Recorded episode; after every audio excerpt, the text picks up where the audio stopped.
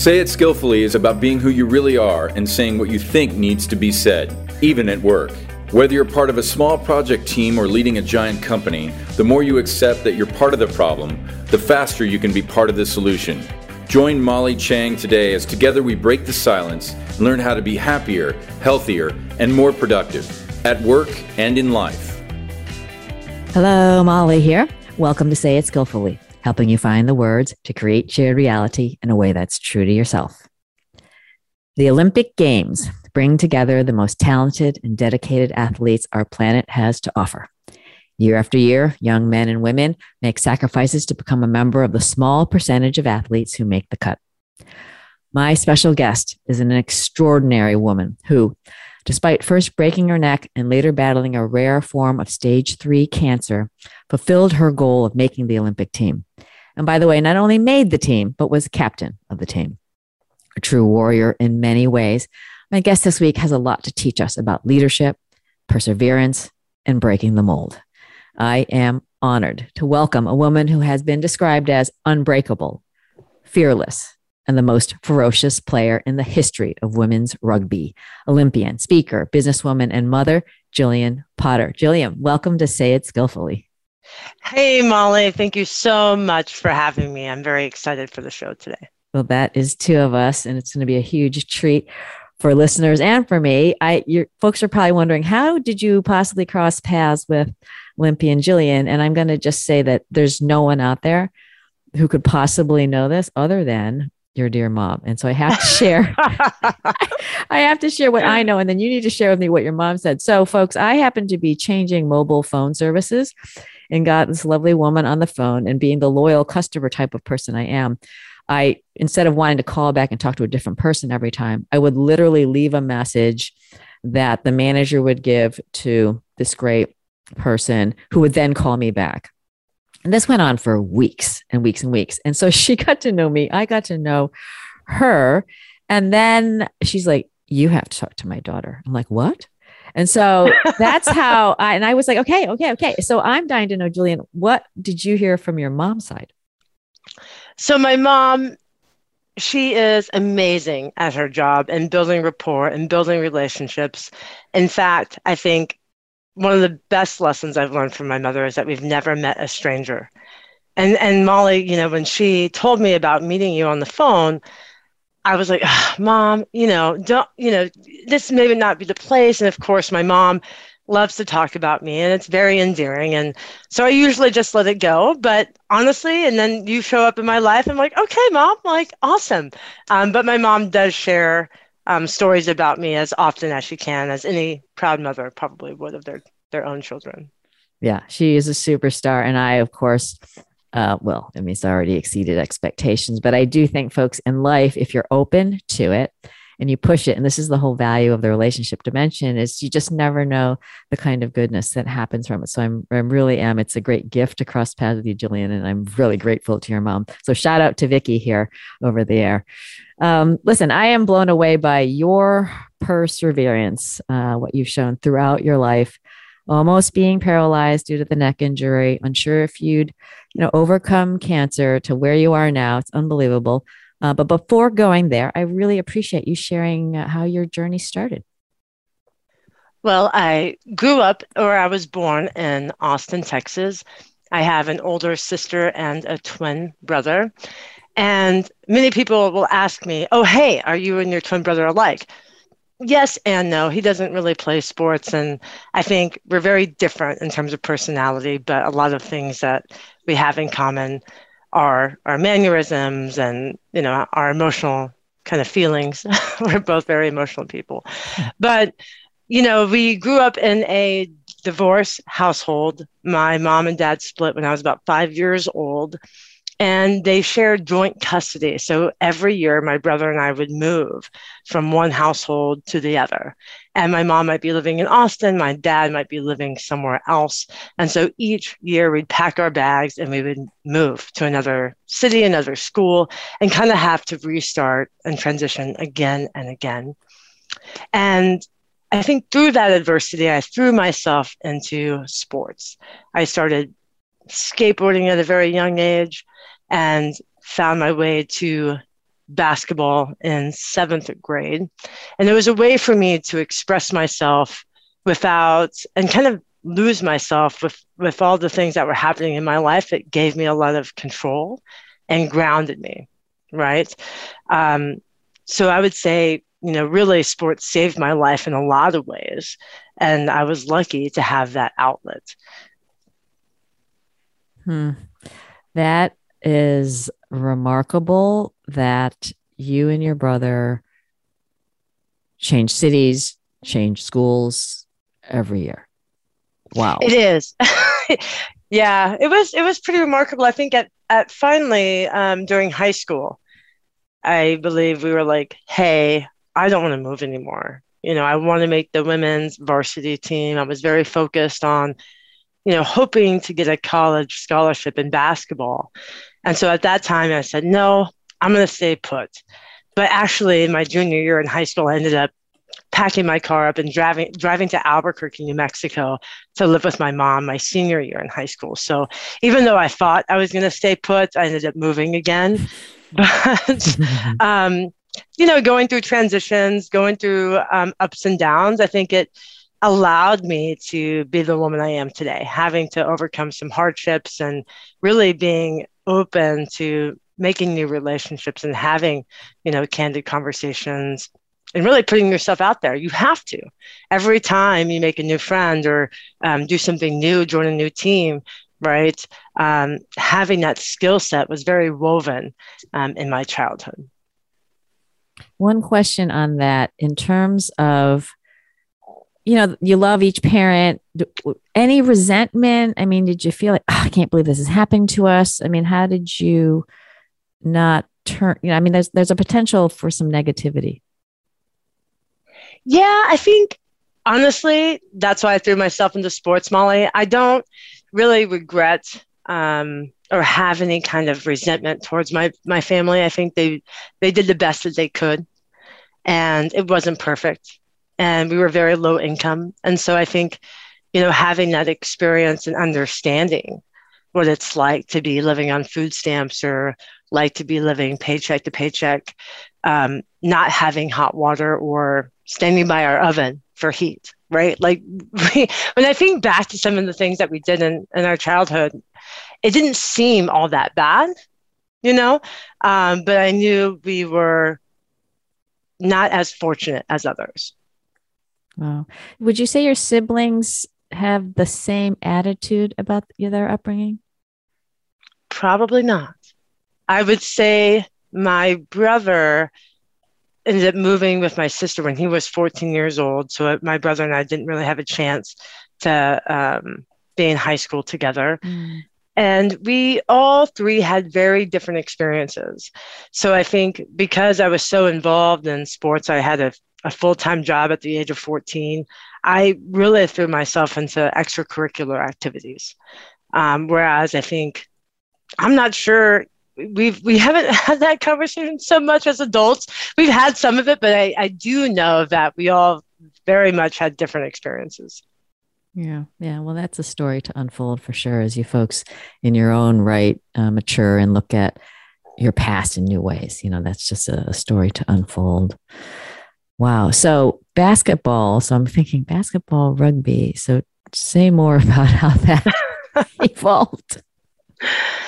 You know, um, as I mentioned, I moved my junior year in high school to Albuquerque and I joined the basketball team there. And I had full and I was hopeful that I would get a scholarship in basketball or walk on to the women's team at the University of New Mexico.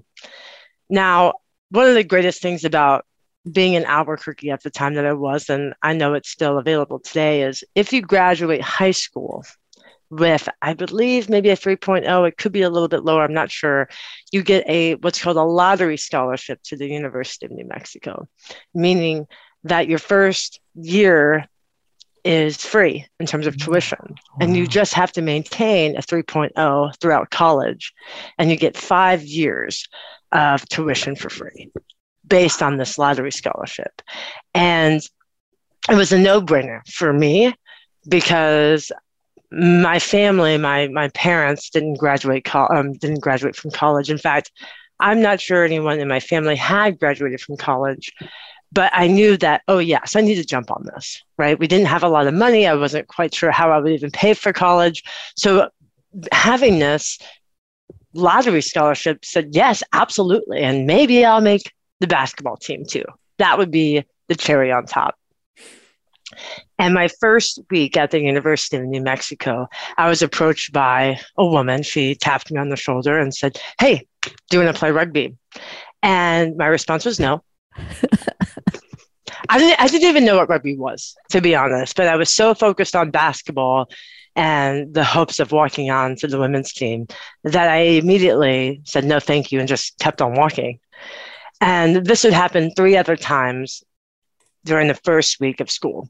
And I remember going home and being like, Mom, I keep getting approached by women asking me to play rugby. And my mom was like, You have this is a sign of the universe. You should go out and practice. And I don't think she would probably have been so enthusiastic if she had known what rugby actually was. Being a combination of football and soccer and a very physical sport, I'm not sure my mom would be like, yes, absolutely, go tackle people. But I did. And I went out to the field that afternoon and it was tackling and fitness. And honestly, Molly, it was, I, I it felt so good that I never looked back. I didn't pick up a basketball for years, didn't even think about basketball as soon as I started to play rugby. Unbelievable. So uh, I, you know, I was a gymnast, and I I watch people that when men play football and they catch the ball and they fall into the air and I, onto the ground, and I always think if I fell down at that velocity and those heights, like all my limbs would just pop off my body, like I'm not strong enough. So I just can't. were you always just so fit and strong because it's it's so physical and there's no padding and you know it's it's remarkable that sport. You know, um, I was 135 pounds when I started playing rugby at 5'10, which is pretty small. But I grew up playing tackle the person with the ball and rough housing with my step family and my step brother and my brother and was a tomboy, right? I mentioned that I was a skateboarder. And so I fell a lot on concrete, on hard things, and just got back up. And for rugby in particular, it was, oh, I'm allowed to to do this. I just hit them. I'm allowed to take tackle them. Like, and they're like, yes. And I was like, oh, okay. But really, what makes rugby special, physicality aspect aside, is that anyone from any background, any shape, any size can play the rugby to get play rugby together side by side. There is literally a position for everyone. And I think that's really what's incredibly unique and special about rugby is they welcomed me with open arms. They said, listen, we'll teach you everything you need to know. And when I became captain at the University of New Mexico, I would sign up and do just what that woman did to me is I would walk around campus asking women to come play rugby or joining a weightlifting class or any kind of class where I was like, there's going to be an, a female athlete here that will want to play rugby. And I just have to ask them and say, listen, I'll teach you everything you need to know. And, and really that's that's why I stayed, is it was an incredibly inclusive group of women and men that played rugby and that still do. Wow. So the leadership piece becoming captain, say more about that. Was that a natural for you? I would say so. I mean, it's not something I ever um, go after. I think when I was younger, I never thought of myself as a captain. I never said, you know, or had that kind of inclination to um, step into that role. It's just something that I think I was given based on probably my performance and how I, you know, built relationships with my teammates, um, how that how I worked hard, and maybe some of my personal values. But it was never something that I said, yes, I want to be captain. In fact, I I think captain is a really hard job, and I more often than not would probably have turned it down if actually given the choice. I love it. I love it. If you're to you know, look uh, from the outside in, looking at you perform on the field, looking at you lead. Jillian, how would you self assess your top attributes as teammate, as leader? I would say that I'm very authentic and humble. And I include people. I think one of the things I do really well is help others see their own strengths and really capitalize on those strengths. I think too often we are part of a society that focuses on our weaknesses. And in my opinion, it's it's nice to acknowledge where your weaknesses are and put some effort into improving them. But imagine if more people focused on their strengths, how much better they would become and how mm-hmm. much less stressed out they would be and how much more confident they would be. And so that's how I would ex- explain my leadership. I think when I was younger, I was very, I thought I had to be that, you know, yelling, hurrah, hurrah kind of leader. But as I got older, I realized it's okay not to say anything, to just listen and let other people have the floor, um, to really think about and be mindful and intentional about what you say and when you say it.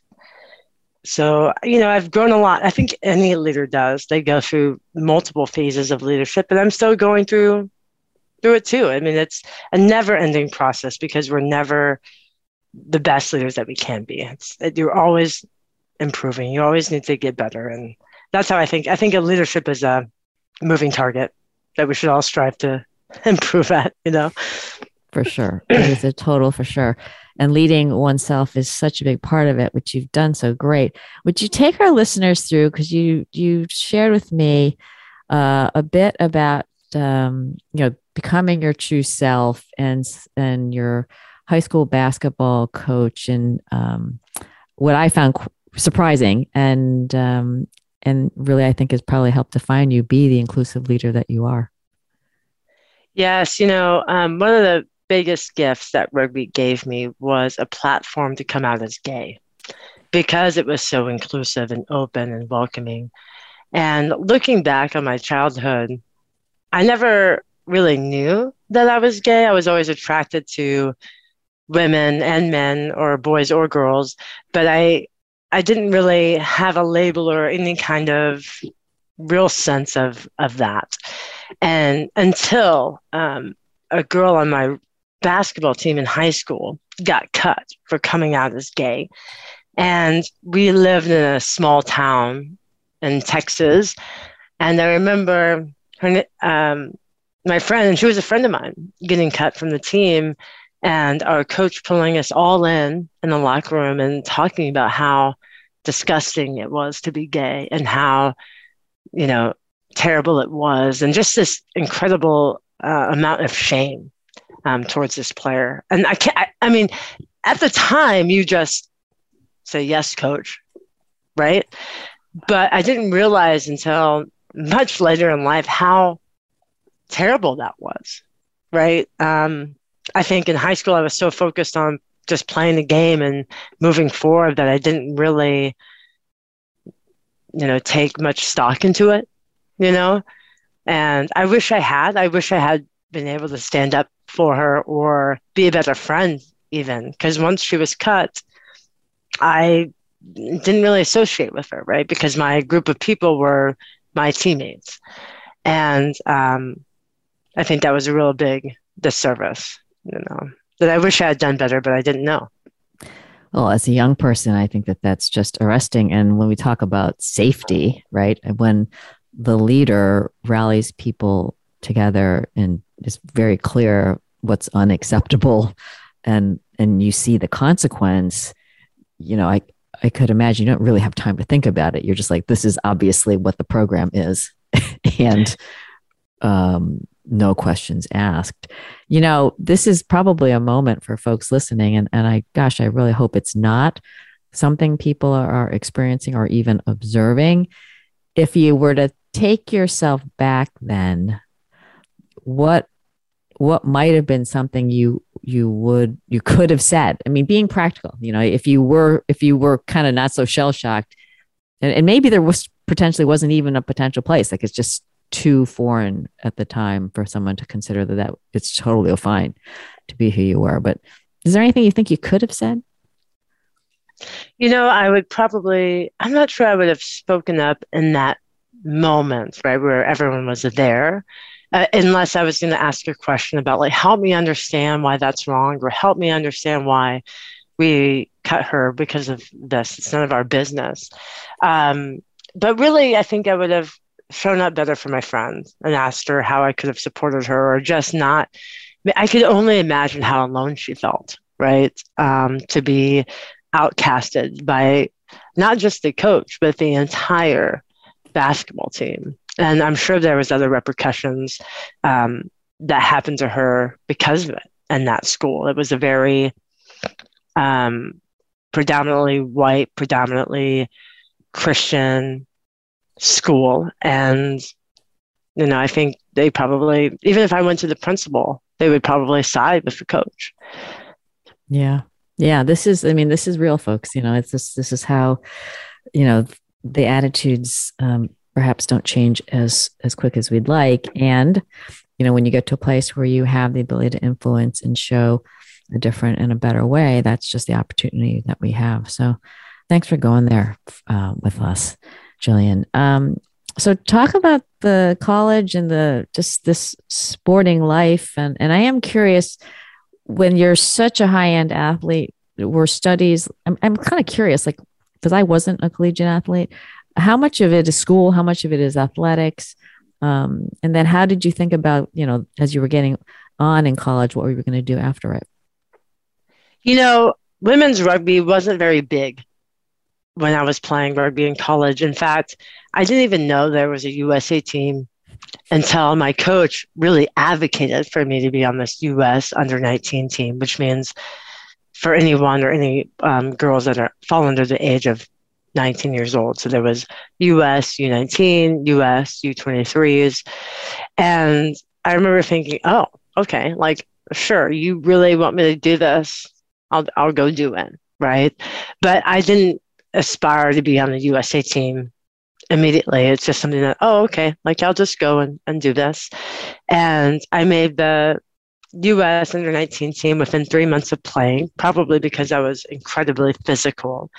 But I didn't know much about the game still.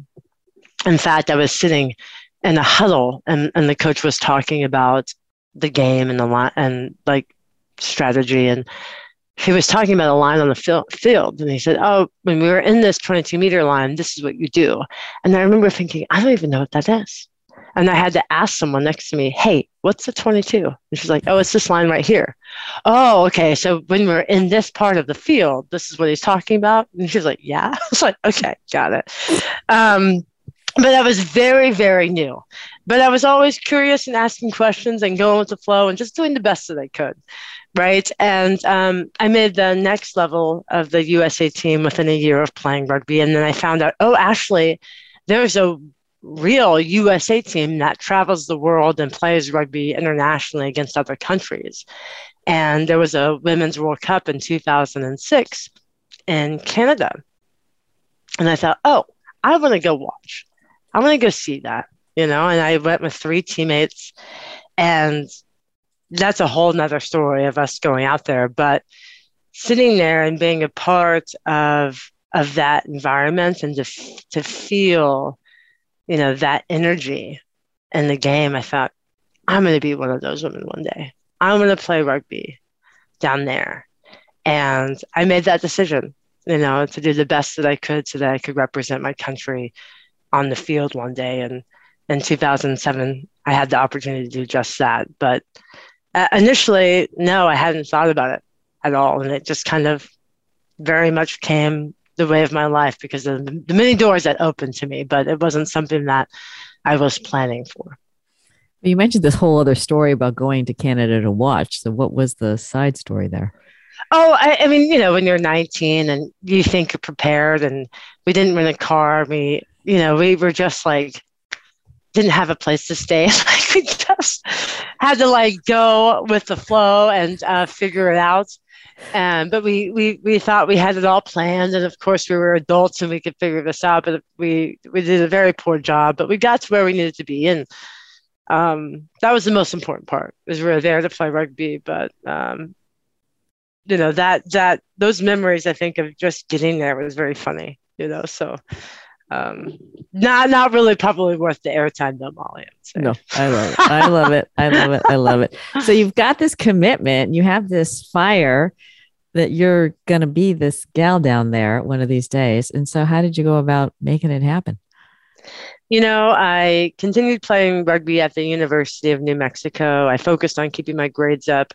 I waitressed full time and I saved my money because at the time, for you to play rugby for Team USA, you had to pay your way for a lot of things. You had to fundraise, you had to get some money so you can fly to different assemblies and to fly internationally.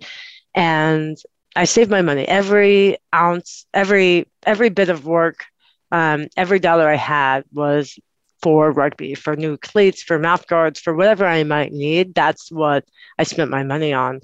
And my coach did everything that he could as well to give me any kind of extra scholarships or work or any kind of financial assistance. I was very fortunate in that I had a lot of advocates for me to fundraise and to get me to places, right? Because at the time it was very much, hey, can you can you afford to play? You know? Yeah. Um and so that's what I did is, is mainly just that. And in 2010, I was named co-captain of the 2010 World Cup team. And then, as you mentioned early on, I ended up breaking my neck um, before I was able to represent my country at the World Cup. But I had full intention of doing that, of course. oh, well, so uh, this is, sounds so scary, and I imagine it was. And so, what was that like, and how, you know, because the ability to know that you could play again, and then to go through what it takes to play again, that's a whole, that's a whole journey of it in its in its own right. Yes, we were playing a test match against Canada, and it was a very bizarre kind of situation, something that I, I don't think would happen that often. But what I remember, and I didn't watch the film, so this is just my probably skewed memory, who knows, is as the tackler, you have a moment to get up and steal the ball, right? It's called poaching. And I tackled the Canadian player. I got up, I poached the ball. The ball was moved away on my team. So imagine you know, in football terms, a quarterback would come and pass the ball away, and then you're attacking a different part of the field. So I relaxed my body. And I remember then two Canadian women hitting me, as you might expect. So if if um, to protect the ball. They probably didn't know that I had already stolen it and had, it had already moved away. But they hit me, and my head um, was forced into the ground in a hyperflexed position. Mm. And my neck, I just remember hearing pop, pop, pop, pop, pop. And I just froze on the ground. And I couldn't move. I rolled over on my back, but I didn't make any other movements. And a teammate came over and said, Jillian, are you okay? And I said, No. I said, Something's wrong with my neck. And she held my neck and she tried to calm me down. Um, but I was terrified. Mm-hmm. And we stopped the game. The medical staff came out and they did all kinds of neurological tests, right? Everything to kind of figure out what was happening, but they couldn't figure it out. I wasn't exhibiting any paralysis, any weakness, anything else. And they're like, okay, well, let's stand up. And so I stood up. And as soon as I stood up, I was in the most excruciating pain right? And then I started crying. And I walked off the field and I sat on the bench and I was in pain. But I watched the rest of the game, right? And I had some teammates hold my hand on the sideline. And then after the game, I walked to, to the locker room, uh, had some friends and some teammates help take off my clothes and get dressed and showered.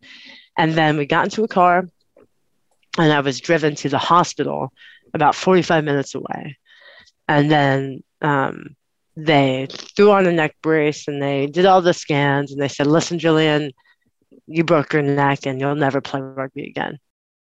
But they, that's it. That's what they said, you know? And um, I remember just being shocked. And it was just a CT scan. And they said, You have to go back to the States and get an MRI and everything else. Um, but yeah, like they were very convinced that I would never play rugby again. Ugh. Oh, just imagine, Molly. I had to call my mom too. oh, no. Yes, yes, yes, yes. Um, nothing like calling up your mother and saying, "Hey, I broke my neck. Don't worry, I can walk." my gosh. Mm. So the fear, just wondering. I mean, you're okay. Paralysis. Like, w- what were they saying? You'll you'll be able to move again? Did you not know? I mean, I could move the whole time. I was able to move. But I was very lucky because it turned out that where I was injured, my C4 and C5, uh, my C5 was displaced into my spinal cord. And that's where your lungs, you know, are um, connected to, I guess, like how your nerves and your um, spinal column connect to your breathing. And um, it was a very life threatening neck injury, I would say, but one that I was very fortunate not to um, fall fall ill to, right? Um, so I, I ended up having surgery and in New York, and I we ended up picking a surgeon that was an NFL, uh, a surgeon that had done countless NFL players um, to do my surgery because the other options seemed to um, just over the top, like screws and bolts and cutting through my muscle and all this stuff. And this guy said, listen, we'll just go in the front. It'll be plate, four screws, you're good. And so I obviously picked that one because that guy was like, "Yeah, you'll be able to play rugby again." So that's that's how I pitched my surgeon. oh my and, God! I mean, I will say, you know, my the medical staff on Team USA was amazing. Right? They did a lot of um, diligence and they set me up with the surgeon. They set me up, up with the best of the best, right? Um, and they wanted that, you know, dream of mine to come to reality. If I said, listen, I, I didn't want to play rugby again, maybe they would have picked another surgeon. But the fact that I said, yeah, absolutely, I'm playing rugby again, they're like, okay, let's go down this path. And um, so I was very lucky with for the medical staff on Team USA. Oh my gosh, I'm so smiley. Oh heck, you bolts, some screws. No, no brainer. We're all there. Done. oh my gosh. So how long of a rehab was it? And then we, was your mom okay with you going back out there? I'm wondering if she tried to convince you otherwise. You know, I think my mom knew she couldn't convince me um, not to do it. Right. I'm a pretty stubborn person, I would say. But she did voice her opinion multiple times. And she was with me when I had my neck surgery, and I was there um, for about a week. And then I went home to um, do physical therapy. I went to back to the University of New Mexico and coached a little bit. And I probably pushed the the limits on my physical therapy a little bit. Um, I took off my neck brace a little bit, probably too early, but um, and and I wouldn't change anything right? And I also had a really phenomenal physical therapist that um, got me back on track and into the best shape um, that I could be, and one that I relied on even when I was sick with cancer. Is she has been my physical therapist, I guess, for you know going on 20 years. So um, yeah, I had a really amazing physical therapist that watched my back. Wow, wow! And so the Olympic experience. Um, I mean, and I guess the question I have is, did you just know it? Was it in your mind like there was any doubt that this was going to work? You're like, game on, like for sure this is going to work. Well, to be honest, I didn't. The Olympics wasn't even an option. It wasn't even on the table. And so in 2010, I broke my neck, and then in 2000, the fall of 2011, I started playing rugby again. And in 2012, the Olympic announcement came for the first time ever in history, women's rugby was going to be included at the Olympic Games for rugby sevens. And I remember hearing that announcement. I was in uh, Carol in my apartment and hearing that, and I thought, interesting. I'm going to get one of those contracts, right? But but and, and you laugh, but I, I mean, I wanted to go. I wanted to try, and in fact, there's a big difference between rugby 15s and rugby sevens right? Um, rugby sevens is a 15 minute game. It's seven on seven. It's a, incredibly fast. And rugby 15s is 15 on 15. It's an 80 minute game. It's very physical, territorial, and strategic. And so they're two very different games. Different different types of players play each game. And most people would say, Jillian, you're way too slow and dumb to play sevens. I mean, they love me, right? Like my friends were just honest. They're like, Jillian, I just, I don't know if you're that player. But in my mind, I said, you know what? I'm still going to raise my hand for this because why not? You know, this is the first time ever that women's rugby is going to be in the Olympics. And I know I'm just coming back from my neck injury, but I'm going to give it a shot. And so I emailed the USA Rugby Sevens head coach and I told him my story. I said, Hey, I play this position and in, in the 15s team, and I just broke my neck, but I would really love a shot to join the Rugby Sevens team. And he emailed me back. He said, Hey, listen, I talked to the USA 15s coach, and you have one shot. It's um, during this hour um, at the next assembly. I thought, okay, great, you know? wow. And um, so I went out there and it was tackling and fitness, and I did very well. And he offered me a position on the B side team, so the USA B side team. And I went to LA and, oh no, Las Vegas and played. And um, after that tournament, he offered me the last contract to move to San Diego and be a professional rugby player. Oh my gosh. Were you beside yourself? Yeah, I mean, I first of all, I got it via email and I I didn't know what to do, so I didn't respond because I was there in um, Las Vegas, right? And I get this email saying, "Hey, we'd like to offer you this contract," and so I didn't respond. I didn't tell anyone, and then the the head coach sat me down. He goes, "Did you get my email?" I was like, "Yeah."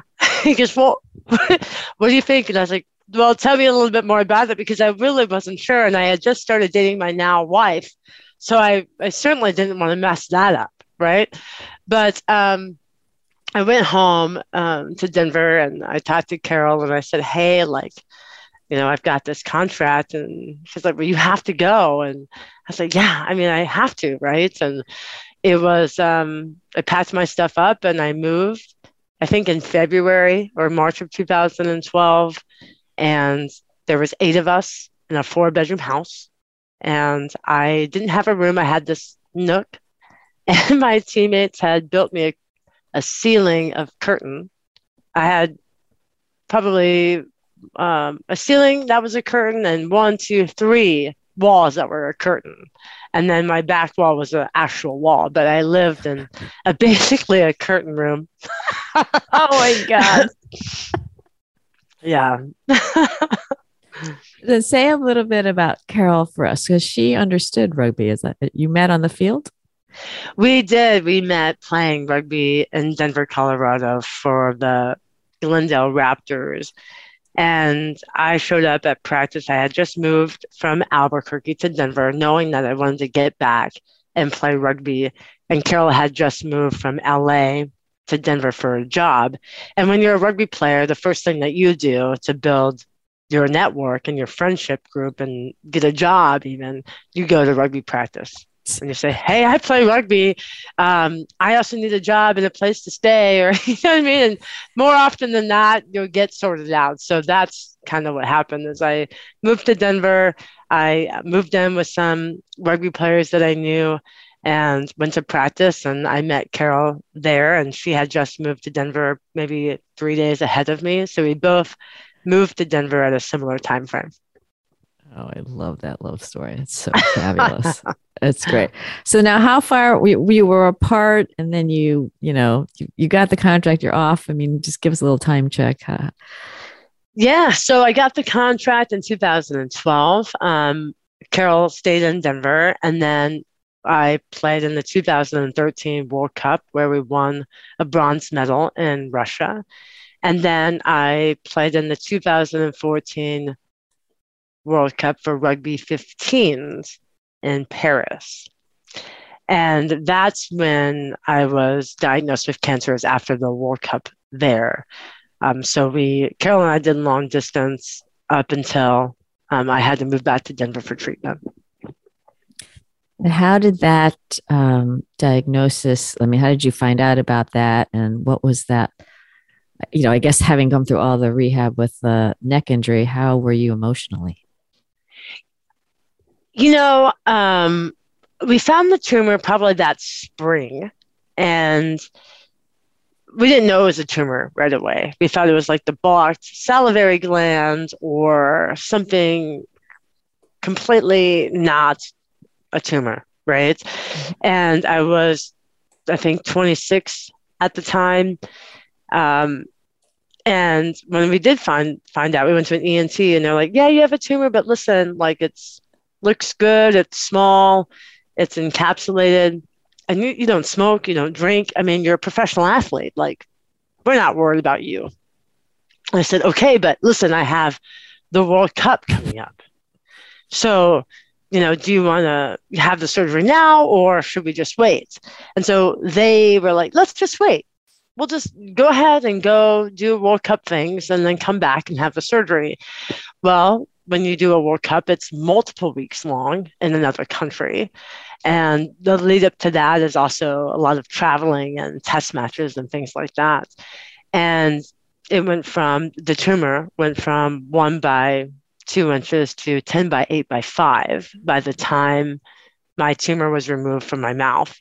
And I played the entire World Cup with that tumor.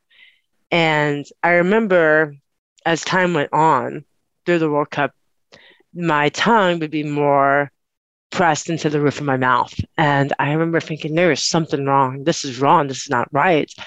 But I didn't want to let go of the World Cup because I had just missed the 2010 World Cup because of my neck injury. And so I was like, no, I'm going to finish this out. Like, this is just whatever. I'll figure it out after I'm done with the World Cup. And um, I don't remember much about the World Cup, to be honest, because I was so tired. I think I went to practice, played in games, and then went to sleep. so I couldn't tell you anything about the World Cup, to be honest, except how tired and fatigued I was. Um, my body hurt, and I luckily I was very incredibly fit, but I was tired, you know. And I got back to San Diego and rescheduled that surgery, and it was the tumor was removed from my mouth, and because of its size, they couldn't take all of the tumor out, but um, they said, listen, you know, this is really big. Um, and they, they couldn't really tell us right away it was cancer. They said, you know, this doesn't look good. But to me, I was like, okay, I don't know what even that means. So whatever, you know, because. Um, and then three weeks later, we found out it was sarcoma, which is a soft tissue cancer, but they didn't know what kind it was. And my surgeon, when he broke the news, it was I was sitting with my athletic trainer, and he's like, Yeah, it's sarcoma. But he didn't really explain to me what that was, right? And it was basically at that time, wah, wah, wah, wah, wah, like Charlie Brown. I couldn't, I mean, you couldn't tell me what he said, right? Mm-hmm. I just knew it wasn't good. And he left the room. And my athletic trainer um, looked at me and I said, Do you want to get some lunch? And she's like, Well, do you want a hug? I was like, I guess. And so I stand up, get a hug, we go to lunch. And then um, she's like, listen, like, don't go back to the Olympic Training Center. Just go home, you know, call Carol, tell her what's going on. And I called Carol and I said, hey, babe, you know, it's not good. It's something called sarcoma. And, um, and that's when I started Googling when I got home.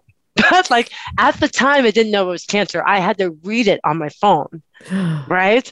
Like, oh, soft tissue cancer. And I'm like, oh, my surgeon didn't say it was cancer, like, you know, and then my kind of world crumbled a bit. Um, but I kept that information pretty close. I didn't say anything, especially not to my family, for a while until I knew what kind of cancer I had, what it meant, um, what the plan was. Um, and w- when you're diagnosed with something like that, it takes a long time to figure out what you're going to do.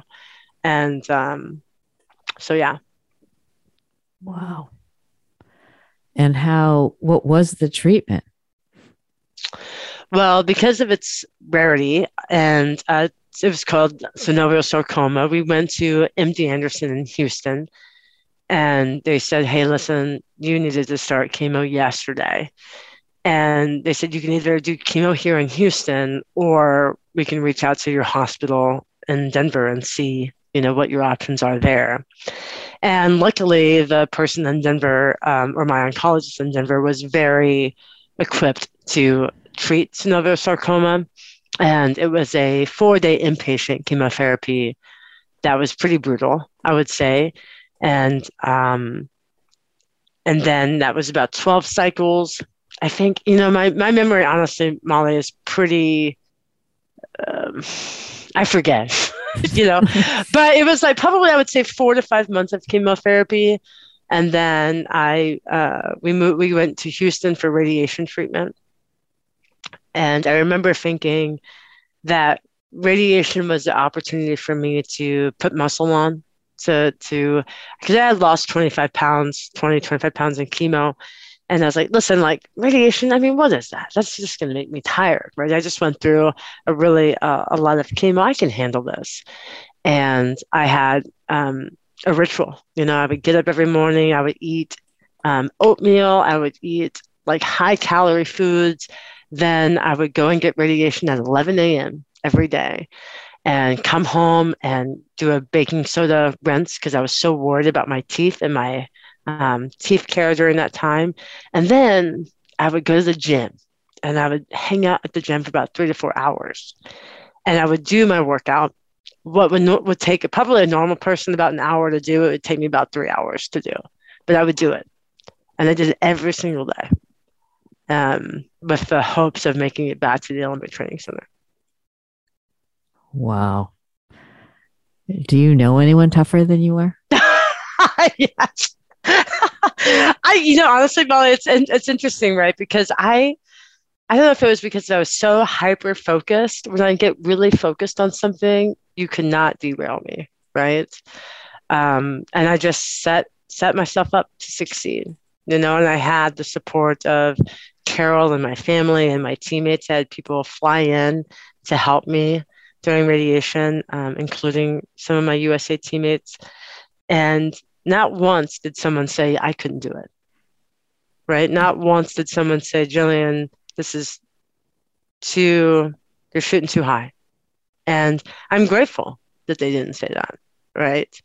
That I'm sure behind the bat, behind my back, they're like, Jillian, it's a little crazy. Like, she doesn't really think that she's going to make it back to the Olympics, does she? But I did, you know, or I was going to try everything that I could to do that. And um, I moved back to the Olympic Training Center six months after radiation. Oh my gosh.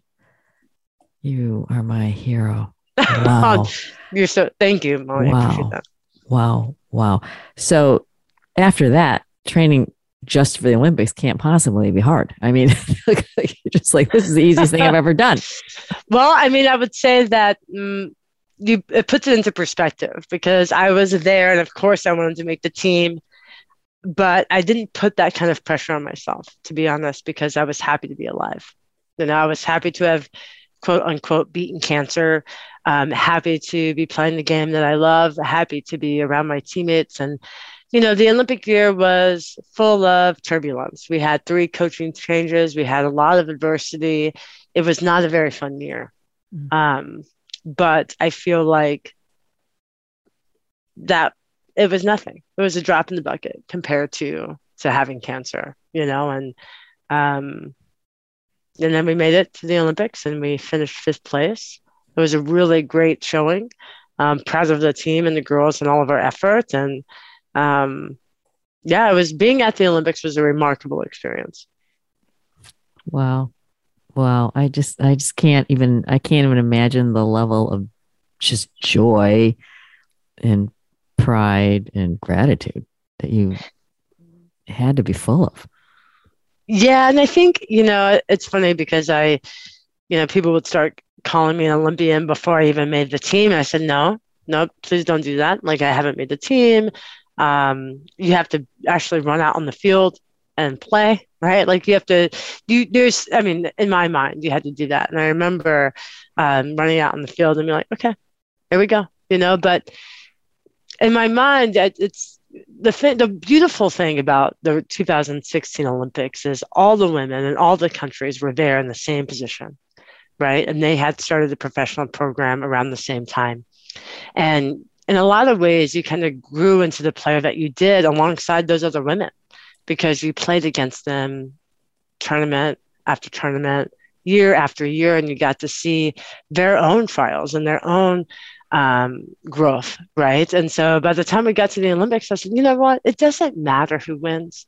It really doesn't because all of us have done the work and should be so proud of everything that we've done for women's rugby. And like, I was just so proud of every single one of those women to be there that day and to that in that tournament and to represent themselves and their family and their country. And of course, I would have wanted a gold medal, of course, but it was more than that. And I was incredibly grateful to be there and standing among among those players. Wow. If there's ever a it takes a village story and the the attitude of everyone winning, Jillian, is um, that serves you well now and forevermore. That is really, really inspiring. Um, we could go on forever. So let's do a quick fast forward, like literally forever. You, yeah, sure. So being a mom, talk to me about the motherhood and then just going into, you know, work work mode. Yeah. So, you know, we my cancer came back um three months after the Olympics.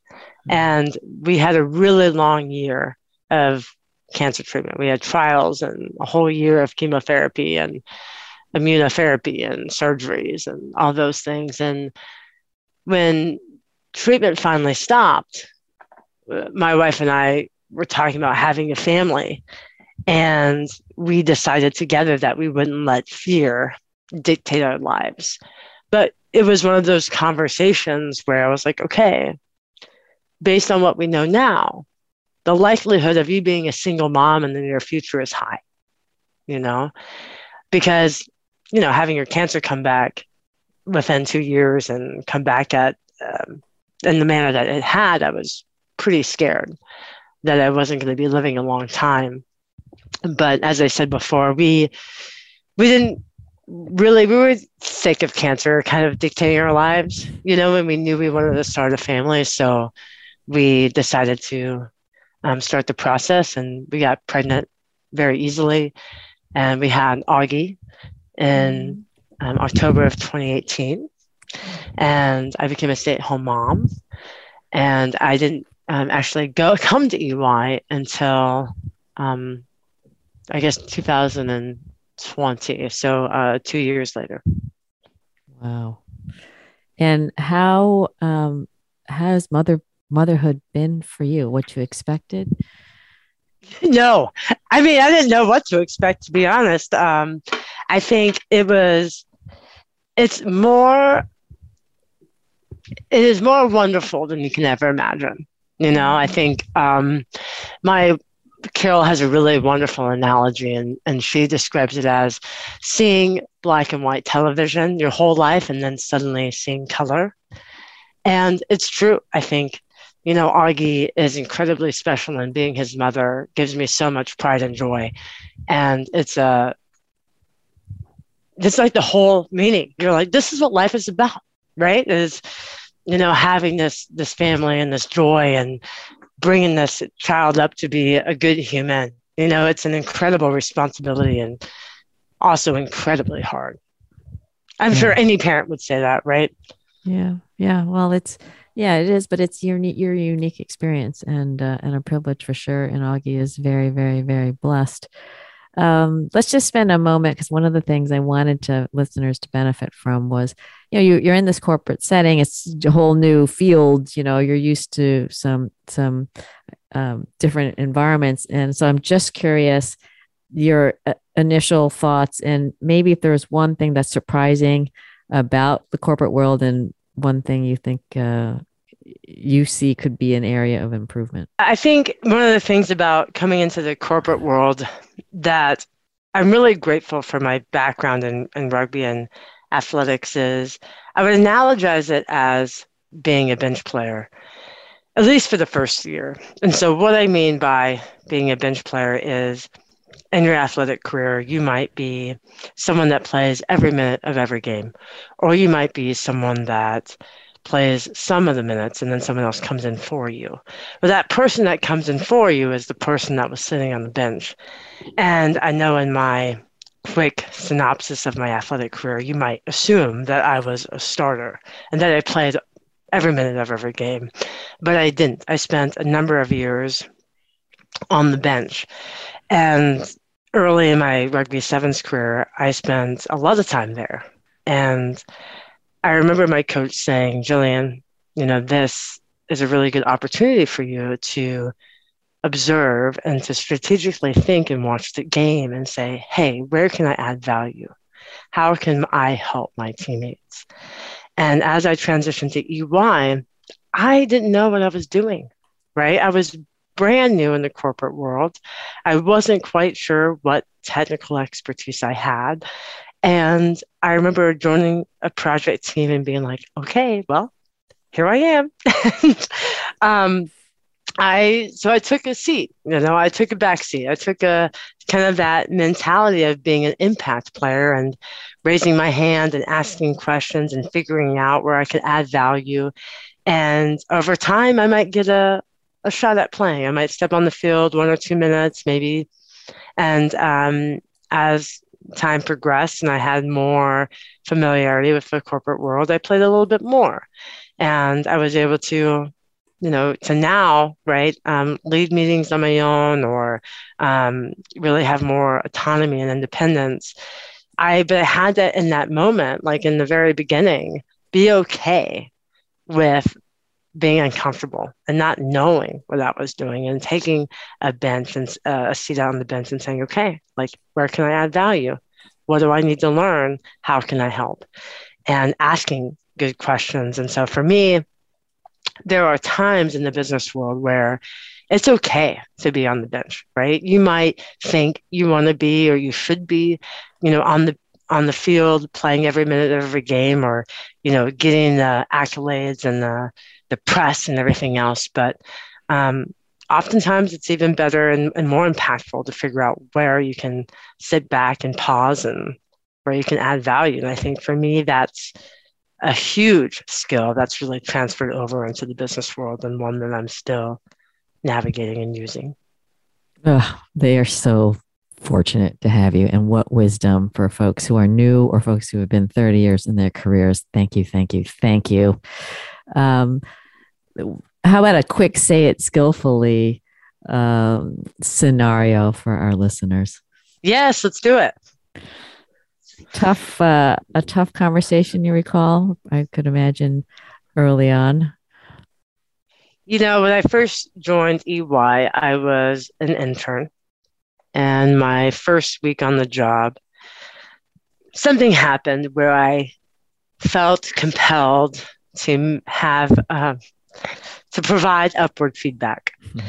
Now, as an intern, you know that you don't have a lot of ground to stand on, right? And the person I was thinking about giving feedback to was probably at the firm for over 10 years and five or six levels above me. And really, I felt like, who are you to say anything to them? You know, what do you know? I mean, you are an intern. right? And you can almost like shame yourself, right? But I, you know, took it back, paused a bit, and said, okay, this will be my first time delivering corporate feedback. And I know that it's much different than on the rugby field because when you play rugby, you can give just in time feedback um, pretty pretty easily, right? Because of the pace of the game and the pressure that you're under, and everyone has thick skin. But in the corporate world, you have to be very intentional about your words and how you say it, how you approach the situation. And all of that was very new to me. But luckily, my wife um, spent a number of years in the corporate world at a very high level. And I remember going to her and saying, Hey, I, I'm not sure what to do. And she said, Well, I would write them an email and say, Do you have time on, on my calendar? And I'd really like to talk to you about something that happened, or I can't remember the exact language, right? Um, but I opened up that conversation being vulnerable. And I said, Listen, this is my first time giving feedback. Um, but you know this is what happened this is how i felt and this is um, the impact that this had on me and the conversation went really well you know? And i think more often than not being able to provide feedback within a timely manner because it had just happened maybe within 24 hours or 48 hours um, is incredibly important right? Versus holding on to it letting resentment grow or not being true to yourself and not saying like hey that really affected me you know? And of course it's important to pause and consider what other factors that might be coming to play right?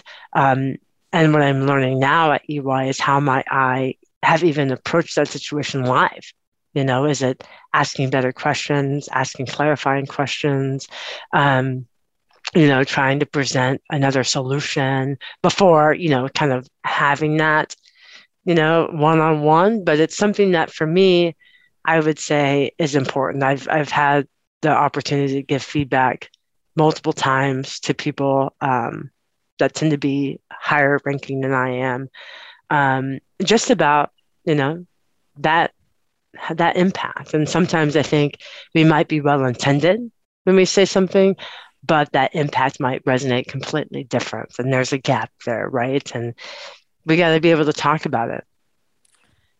Brava, folks. This is the skillful one. It's amazing. To spread you I want to spread you all over the place. I absolutely, absolutely love it. Um, okay, you've been so amazing. Just um what two wrap up questions. One, um, Jillian, what do you wish most for Augie?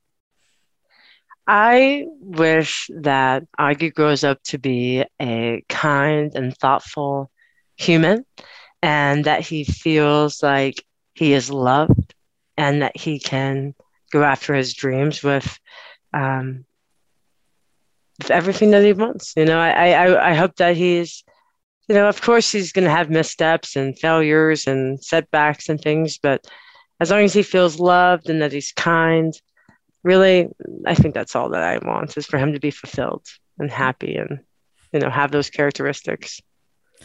I love it.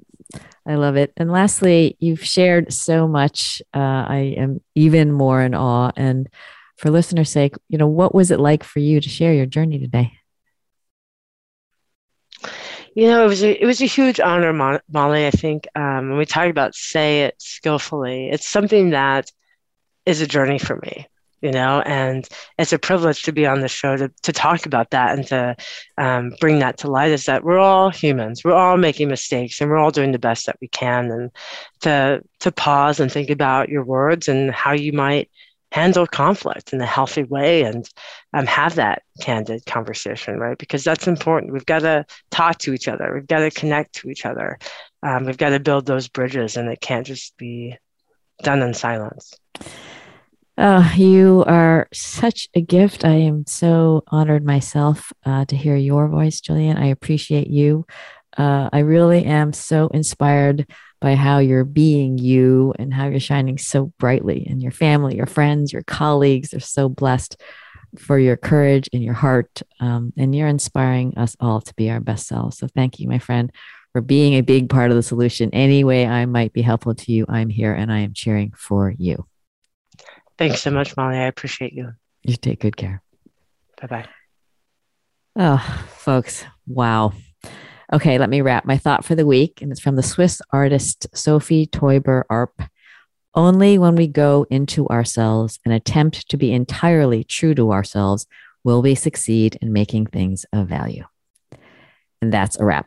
Thank you for tuning in. Please be part of the solution and kindly share this show. Amplify Jillian's voice. Reflect on your top takeaways and know I'm cheering for you to be who you are and say what needs to be said so that you and those around you have a shared reality. Essential to make the best decisions, execute with speed, and achieve outstanding outcomes at work and in life. Homelessness is a problem that's more costly to ignore than solve. The US spends $12 billion a year responding, but resources alone aren't enough. I'd like you to know there are cities and counties proving what does work partnering with Community Solutions, a nonprofit I'm on the board of, more than 80 communities around the country are succeeding in ending homelessness, beginning with chronic and veteran homelessness. They convene local leaders around data, and are changing how they work and spend their resources, so homelessness becomes rare. More than half have already reduced the number of people experiencing chronic and veteran homelessness, with commitment to get to zero. What can you do? Visit www.builtforzero.org and see whether your community is engaged. Contact your mayor and ask Do you know the number of people experiencing homelessness in real time? Do you know every homeless person by name? What are you doing to drive measurable reductions in homelessness? Please challenge the fiction that says homelessness is an intractable problem.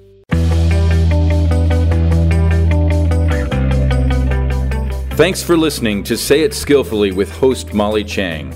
Join us again for more ways to say it skillfully next Tuesday, 11 a.m. Eastern Time, 8 a.m. Pacific on the Voice America Business Channel. Follow Molly on LinkedIn and Twitter. Check out sayitskillfully.com and sign up so you don't miss her latest 90 second video. And please be part of the solution. Kindly tell others about this program so they say it skillfully too.